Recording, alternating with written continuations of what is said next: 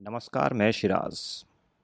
कहते हैं, सवाल अगर सही पूछा जाए तो सही जवाब मिलने की भी संभावना बढ़ जाती है।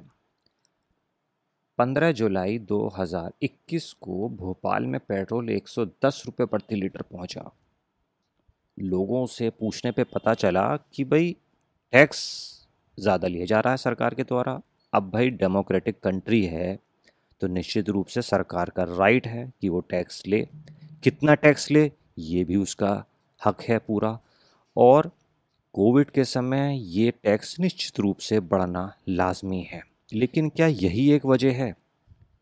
इसीलिए मैंने कहा, सवाल सही हो तो जवाब भी सही मिलने की संभावना है। 2008 के ग्रेट डिप्रेशन में एक सौ सैंतालीस डॉलर प्रति बैरल होने के बावजूद भारत में पेट्रोल पैंतालीस रुपये लीटर मिल रहा था। आज उसका आधे से कम होने के बावजूद सौ के पार पेट्रोल पहुँच चुका है। क्यों? उसकी एक बड़ी वजह है सब्सिडी। जी हाँ 2014 तक ये सब्सिडी 17 प्रतिशत हुआ करती थी।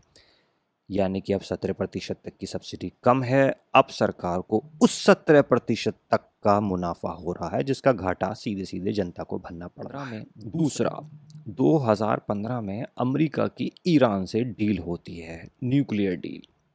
जिससे उसके सेंक्शन हट जाते हैं और वो तेल बेचना शुरू कर देता है। लेकिन 2018 में ट्रंप एडमिनिस्ट्रेशन आने के बाद दोबारा उस पर सेंक्शन लगा दिए जाते हैं। अब ईरान से तेल लेना मना ही हो जाती है।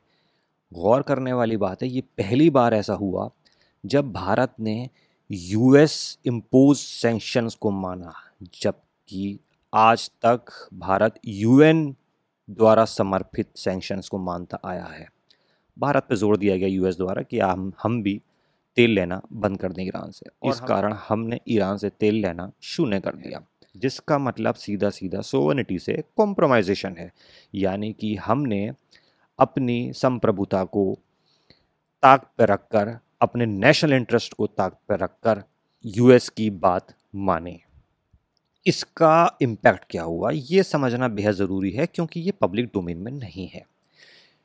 ईरान से तेल लेने के कुछ ऐसे फ़ायदे थे जो हमें पता होने चाहिए। जैसे कि ईरान भारत को 60 दिनों का क्रेडिट सिस्टम दिया करता था। यानी कि अगर आप ईरान से एक फरवरी को तेल आयात करते हैं तो एक अप्रैल तक आप उसका भुगतान कर सकते हैं, जो कि कम देश भारत को देते हैं। दूसरा फ्री शिपिंग की व्यवस्था देता था इंश्योरेंस की व्यवस्था देता था ट्रेड भारत और ईरान के बीच रुपये और रियाल में होता था। यानी कि डॉलर में कन्वर्ट करने की जो एक महत्वपूर्ण अंतर्राष्ट्रीय व्यवस्था है वो भी नहीं अपनानी पड़ती थी भारत को।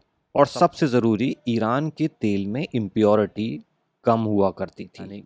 यानी कि रिफाइनिंग में लागत कम आती थी। इसका भी नुकसान भारत की जनता को उठाना पड़ रहा है। अब हमें ईरान के तेल का अल्टरनेटिव भी ढूंढना था। तो हम यूएस के पास गए। अब आप खेल समझ रहे हैं ना?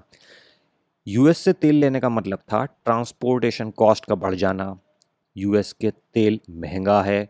इम्प्योरिटीज ज़्यादा हैं, जिस कारण रिफाइनिंग को ज़्यादा लागत लगानी पड़ रही है। ख़राब क्वालिटी है। केयर रेटिंग के हिसाब से तेल अगर 10 प्रतिशत तक बढ़ता है तो जीडीपी पॉइंट चार से पॉइंट पाँच प्रतिशत तक नीचे आ जाती है, जिसका सीधा सीधा मतलब है साढ़े दस हज़ार करोड़ का लॉस किसे? एक्सचेकर को, यानी कि हम लोगों को। ऐसा ही कुछ वेनेजुएला के साथ भी होता है, जो भारत को ऐसी सुविधाएँ देता था, यानी कि कम रुपए पे तेल मुहैया कराना, अच्छी क्वालिटी होना, लेकिन अफसोस वेनेजुएला पर भी प्रतिबंध लगाए गए और उससे भी तेल का उत्पादन कम करना पड़ा। नई सरकार आने के बाद गवर्नमेंट ने छियासठ प्रतिशत का टारगेट रखा, यानी कि इम्पोर्ट छियासठ परसेंट होगा और तैंतीस प्रतिशत खुद बनाएँगे। इन छः वर्षों के दौरान, यानी कि 2020 के आसपास तक कंजम्पशन 28 प्रतिशत तक बढ़ गया। लेकिन उत्पादन का जो हमारा रेशो था, वो बढ़ने के बजाय और घट गया। अब हम 18 प्रतिशत जो हम बना रहे थे, वो साढ़े चौदह प्रतिशत पर आ गया था। इस कारण आयात और अधिक करना पड़ा यानी कि जो हमारा रुपया है डॉलर में कन्वर्ट करने के बाद वो और बाहर जाने लगा। इसका खामियाजा ये हुआ कि रुपया और कमज़ोर हुआ। अब जो देश में ही सेल्फ एक्सप्लोरेशन होना था जैसे कि मैंने आपको बताया कि उत्पादन भारत में होगा तैंतीस प्रतिशत का वो किसके माध्यम से होना था? वो ओएनजीसी के माध्यम से होना था। इसका बजट हुआ करता था 2013 और 14 तक साढ़े ग्यारह हज़ार करोड़ का। लेकिन 2019 में इसका बजट छः हज़ार करोड़ के आसपास आ गया, जो कि बढ़ना चाहिए था, लेकिन वो कम हो गया। इस साढ़े पाँच हज़ार करोड़ का क्या हुआ? ये एक सवाल है। आइए इसे भी ज़रा देख लेते हैं। इस कैश रिज़र्व को गेल और एसजीपीसी के शेयर खरीदने में लगाया गया, क्योंकि डिसइन्वेस्टमेंट पॉलिसी को भी अपनाना था अब ये पैसा किसके पास गया? भारत सरकार के पास आ गया घूम फिर के। लेकिन जो एक्सप्लोरेशन का कार्य होना था क्या वो हुआ? क्या तेल निकला? क्या भारत का तेल आयात कम हुआ? नहीं। और बढ़ गया जैसे मैंने आपको बताया। सरकार की कमाई बढ़ती जा रही है। इसका एक और एग्ज़ाम्पल हम देखते हैं। 2013 और 14 में ऑयल मार्केटिंग कंपनियों से जहाँ एक लाख बहत्तर हज़ार करोड़ के आसपास से सरकार को ये मुनाफा हो रहा था, अब ये मुनाफा 2019 तक साढ़े तैंतीस लाख करोड़ के आसपास हो रहा है। यानी कि टैक्स के माध्यम से जो पैसा लिया जा रहा है, वो तो है ही। उसके अलावा ऑयल मार्केटिंग कंपनियों से भी इन टैक्सेस इन एक्साइज ड्यूटी का जो मार्जिन है, वो बेहद बढ़ गया। तो इसका मतलब ये है कि सरकार के रेवेन्यू इस ऑयल से कितने बढ़ते जा रहे हैं, लेकिन इसका मुनाफा, इसका फ़ायदा आम जनता तक नहीं पहुँच पा रहा है।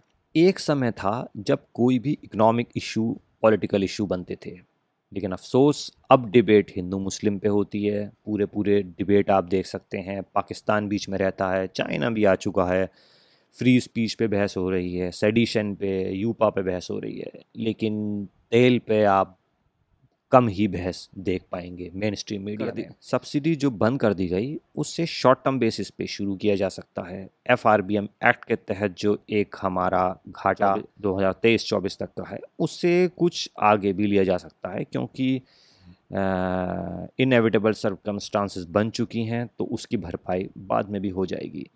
ईरान से तेल लेना शुरू करना चाहिए और अपनी सोवनिटी से कॉम्प्रोमाइज़ नहीं होना चाहिए। शुक्र मनाइए 2008 के दौर की अंतर्राष्ट्रीय तेल की कीमतें नहीं हैं। यानी कि एक सौ सैंतालीस डॉलर पर बैरल। और यकीन मानिए, अगर ये होती आज के समय में तो तेल हम तीन सौ रुपये से भी ज़्यादा का ख़रीद रहे होते। तो चीज़ों को समझते रहिए और इश्यूज़ पर नज़र बनाए रखिए। तभी आपका भला होगा और हम सबका भी। जय हिंद।